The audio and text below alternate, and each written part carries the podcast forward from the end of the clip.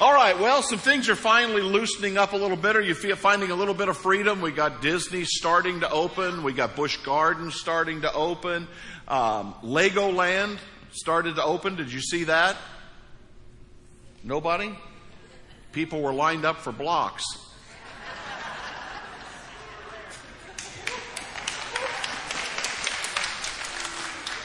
You know, I can just talk to the cameras. They treated me better than that. Naaman's story is very interesting in 2 Kings 5.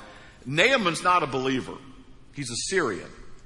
Syria at this particular time is in control of Israel.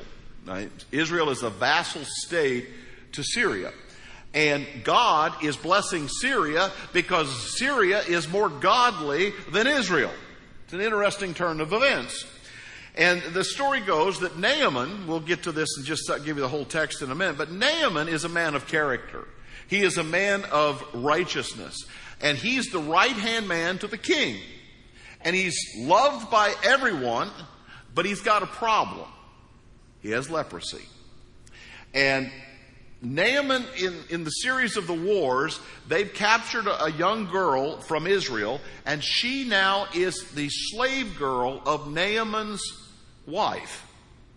And she says, You know, I know a guy in Israel who I think can solve your problems. But Naaman's not even a believer. So this is what I want to start with today. You may be here and you're like, I'm not, I'm, I don't believe any of this. I'm not sure if I trust the Bible. I don't know if this Jesus stuff means anything. It's okay. It's all right. Naaman didn't believe any of it when the story started. And before it's over, he makes this statement, there is no God on the earth except the God of Israel. Right? So stick with me. Stand out of respect for God's word. 18 verses that you need the whole story. All right? Not that I don't trust you to read it yourself, but okay. Now, Naaman was the commander of the army of the king of Syria. That's downtown Damascus, all right? He was a great man in the sight of his master and highly regarded because through him the Lord had given victory to Syria. He was a valiant soldier, but he had a problem. He had leprosy. Now, bands of raiders from Syria had gone out and had taken captive a young girl from Israel. And she served Naaman's wife. She said to her mistress, If only my master would see the prophet who is in Samaria, he would cure him of his leprosy. Naaman went to his master and told him what the girl from Israel had said. By all means, go, the king said. I will send a letter to the king of Israel. So Naaman left, taking with him 750 pounds of silver and 150 pounds of gold. Ponder that. And 10 sets of clothes. Listen, if you're coming to give me tribute, the, the, the 750 pounds of silver and 150 pounds of gold's good. You can keep the shoes. All right? You know what I'm saying? The letter that he took to the king of Israel read this way with this letter, I'm sending my servant Naaman to you so that you may cure him of his leprosy. So as soon as the king of Israel gets the letter, he tears his robe and he says, Am I God? He doesn't know what this is about. He said, Can I kill and bring back to life? Why does this fellow send someone to me to be cured of leprosy? See how he's trying to pick a quarrel with me? when Elisha, the man of God, heard the king of Israel had torn his robes, he sent this message. Why have you torn your robes? Have the man come to me and he will know that there is a prophet. He will know there is a real God in Israel. So Naaman went with his horses and chariots and stopped at the door of Elisha's house. Now watch Elisha snub him. Elisha said, Go wash yourself seven times in the Jordan, and your flesh will be restored, and you will be cleansed. But Naaman went away angry and said, I thought he would surely come out to me, show me respect, and stand and call on the name of the Lord our God, wave his hand over the spot, and cure me of my leprosy. Are not the Abana and the Pharpar, the rivers of Damascus, better than all the waters of Israel? Couldn't I wash in them and be cleansed? So he turned and left in a rage. Naaman's servants went to him and said, My father, if the prophet had told you to do something great, would you not have done it? How much more then when he tells you, Wash and be cleansed? So he went down and dipped himself in the Jordan seven times, as the man of God had told him, and his flesh was restored and became clean like that of a young boy.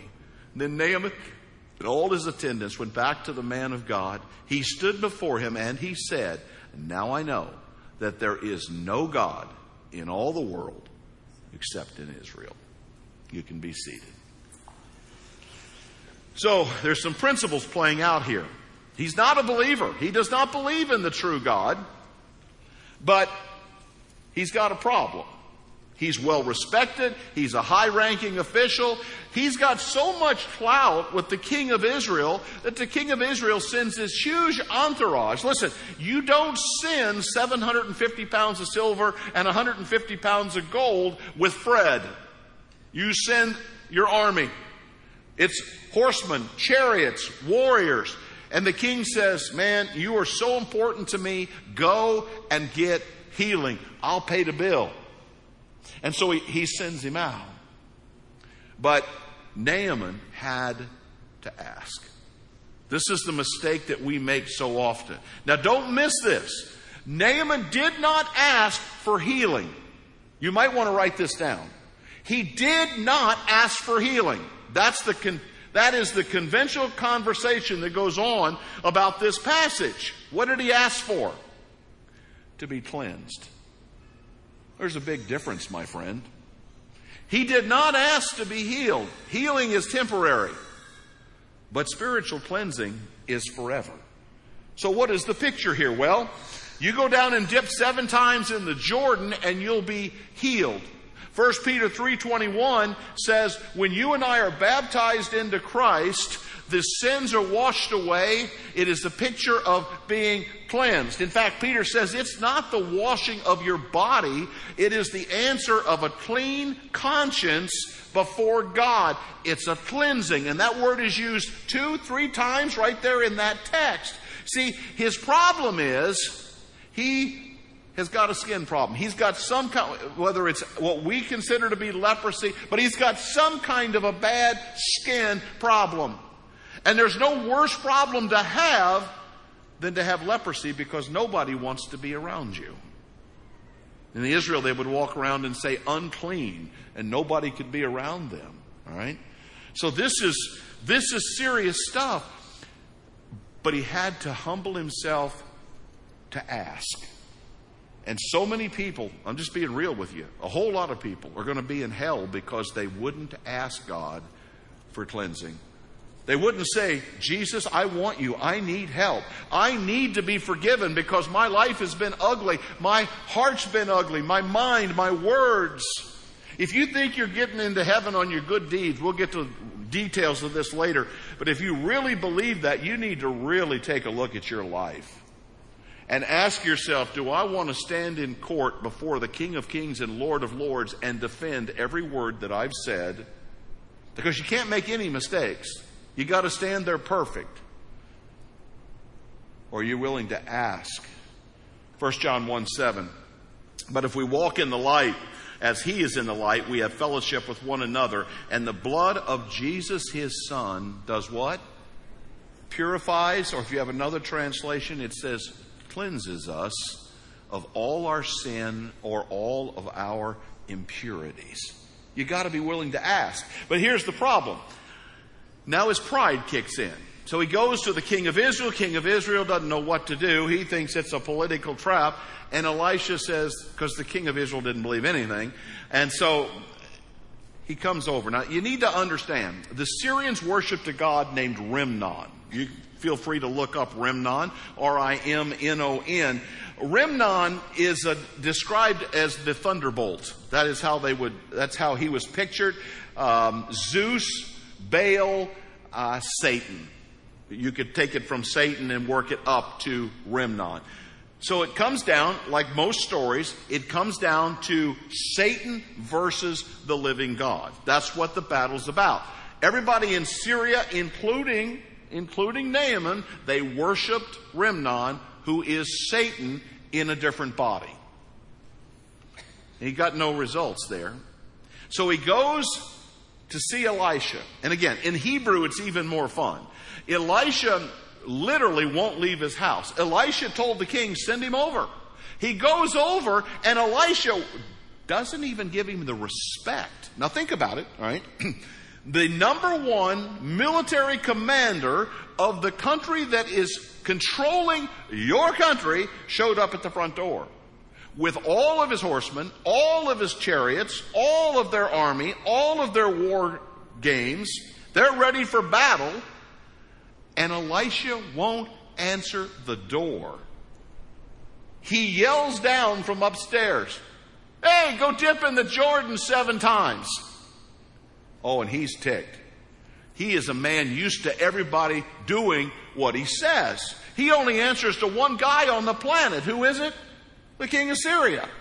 Everybody else on the planet works for this guy, and it says he left in a rage because he thought, surely he'll come out and wave his hand. Some, surely he'll come out and do some cantation. Do you know why Elisha didn't? Because if Elisha had done that, they would have said, Look at what Elisha did. But Elisha said, No, you go and dip in the Jordan seven times. See, Elisha's not going to take the credit for what God's doing.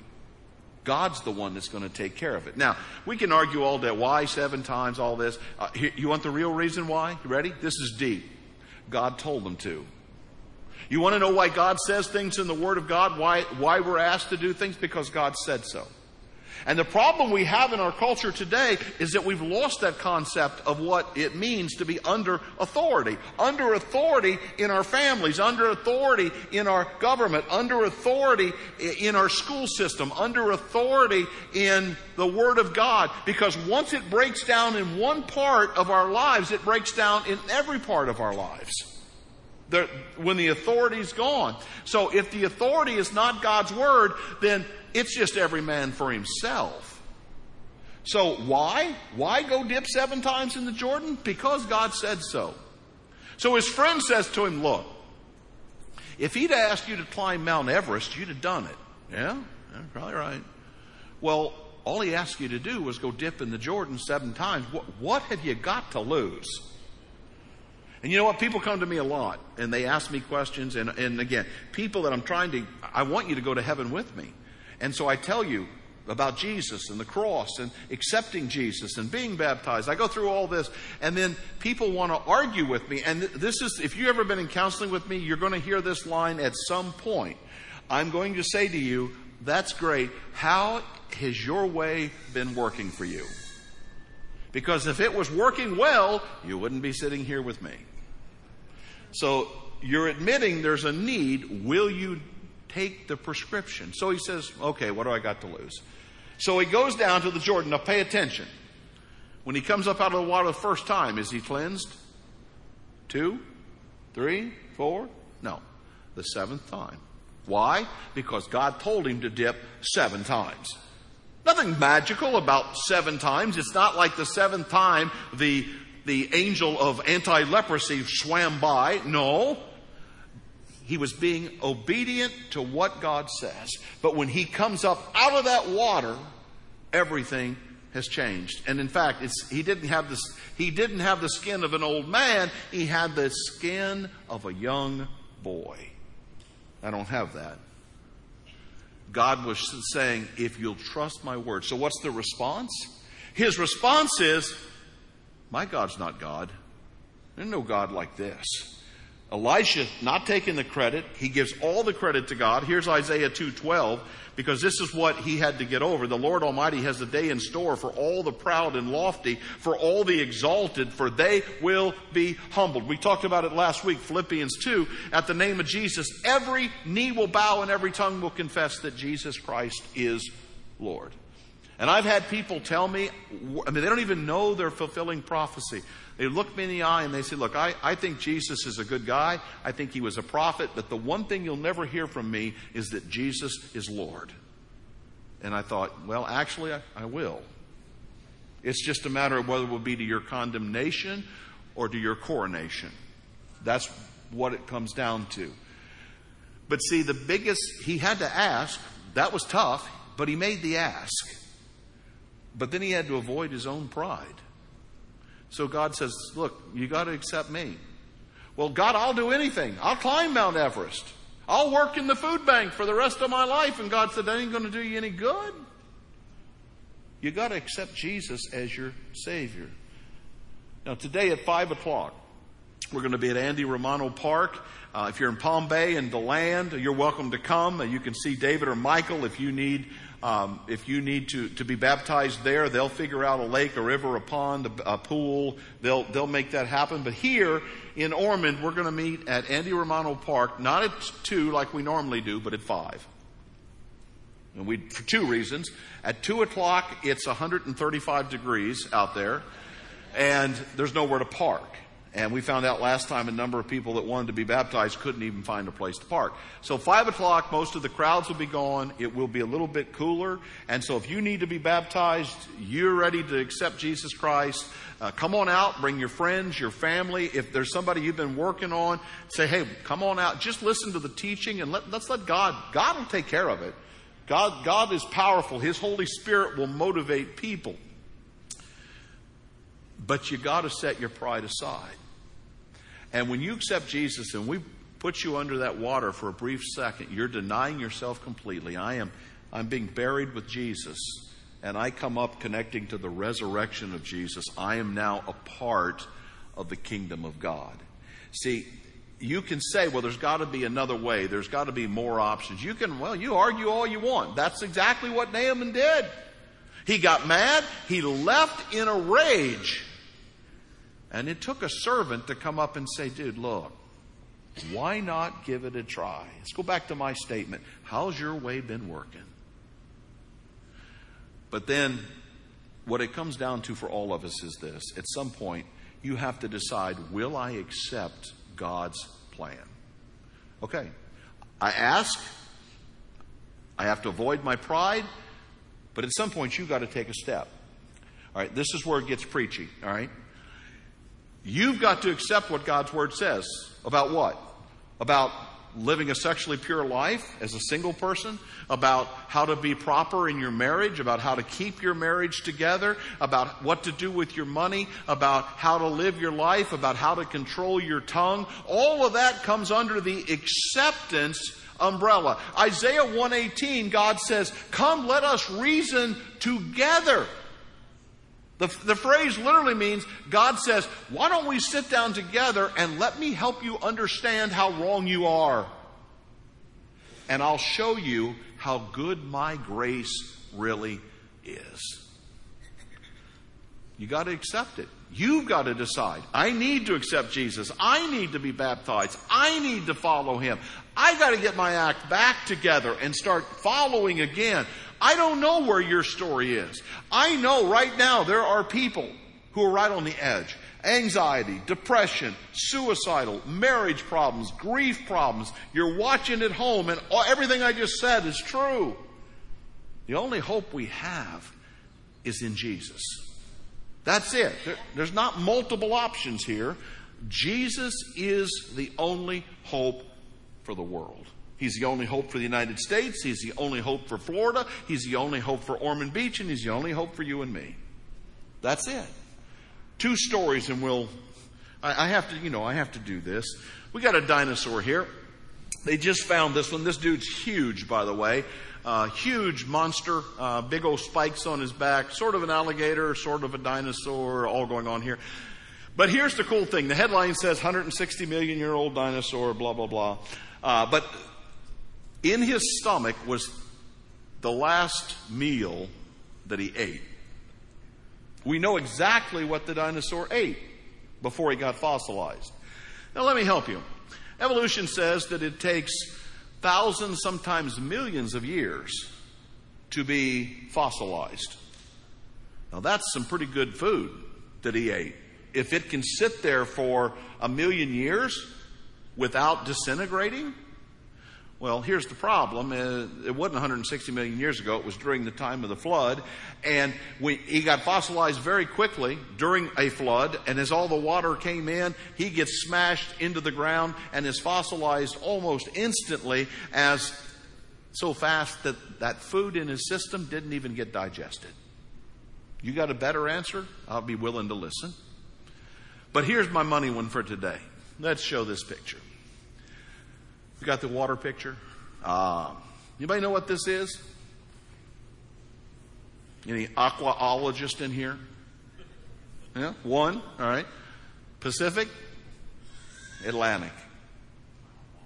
Do you know that? You notice the deal here? You look at a map, it looks like one big ocean, doesn't it? Why is it we gave them names? Why is it the Pacific, the Atlantic, the Indian? Because it, it's one ocean around the world, yet it's not. The salt levels are different. If you went to the Amazon, you would see there when the Amazon empties into the ocean, the Amazon goes out for hundreds of miles into the ocean and it never mixes with the ocean. You can be hundreds of miles offshore and still dip your bucket down into the water and drink it because it's fresh water because the Amazon water never mixes with the salt water. Can you explain that? God asked that question to Job 4,000 years ago. Job 38, verses 10 and 11. Check this out. He said, When I fixed the limits for the oceans and I set its doors and its bars in place, when I said, This is how far you can go and no farther, here is where your proud waves halt.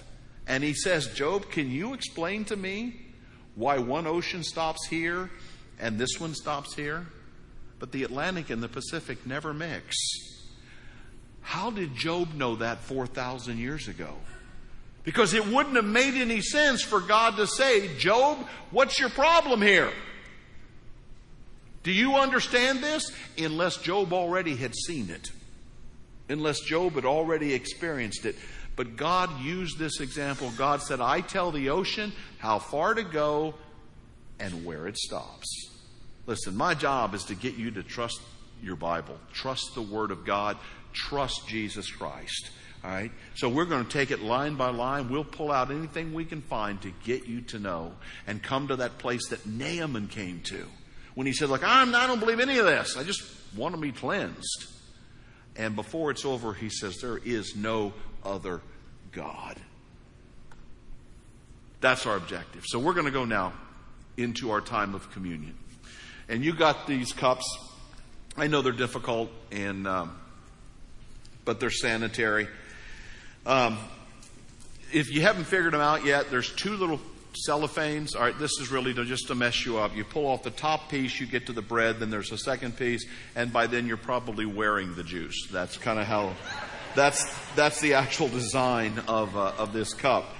Um, but I was reading a story this week about Lance Armstrong, and we used to tell stories about Lance, you know, what a great winner he was, and we found out he's been cheating his whole career in the Tour de France. And um, he's not a Christian by a long shot, just in case you were wondering. Um, but he said, during the six years of my winning and all of that, he said, I estimate that I lied 10,000 times publicly. Now, by the world standards, people would say, well, Lance Armstrong's a good guy. He's helped people, he's given money to the poor, he's helped this foundation. He, he's a good guy, right? Yet he admits that he lied 10,000 times. Who knows what all the guy actually did? Not here to pick on Lance. Lance got his own problems. Hope he finds Jesus. But when you and I get to thinking, oh, I'm, I'm a pretty good guy, maybe you need just kind of ponder through your head again why you so desperately need Jesus. And so Jesus left this reminder. And he said, when you begin to think you're all that in a bag of chips, think back over your life and know how desperately you need to be cleansed. And so we meet each week and we take the bread and we drink the juice. And it's a reminder of Jesus' body and Jesus' blood. So let's take it together.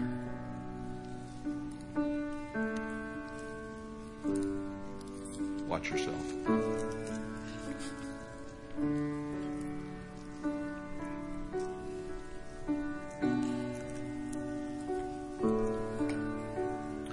Jesus, I thank you for the hope that's ours.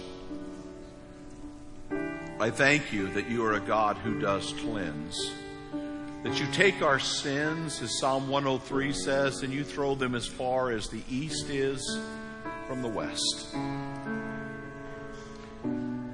You are our only hope. You are the only God. And so we ask today for that cleansing. We ask that you would help us to work past our own pride and arrogance. And that we would accept not only your salvation, but we would accept your lordship and that we would obey in every area of our lives. In Jesus' name, amen.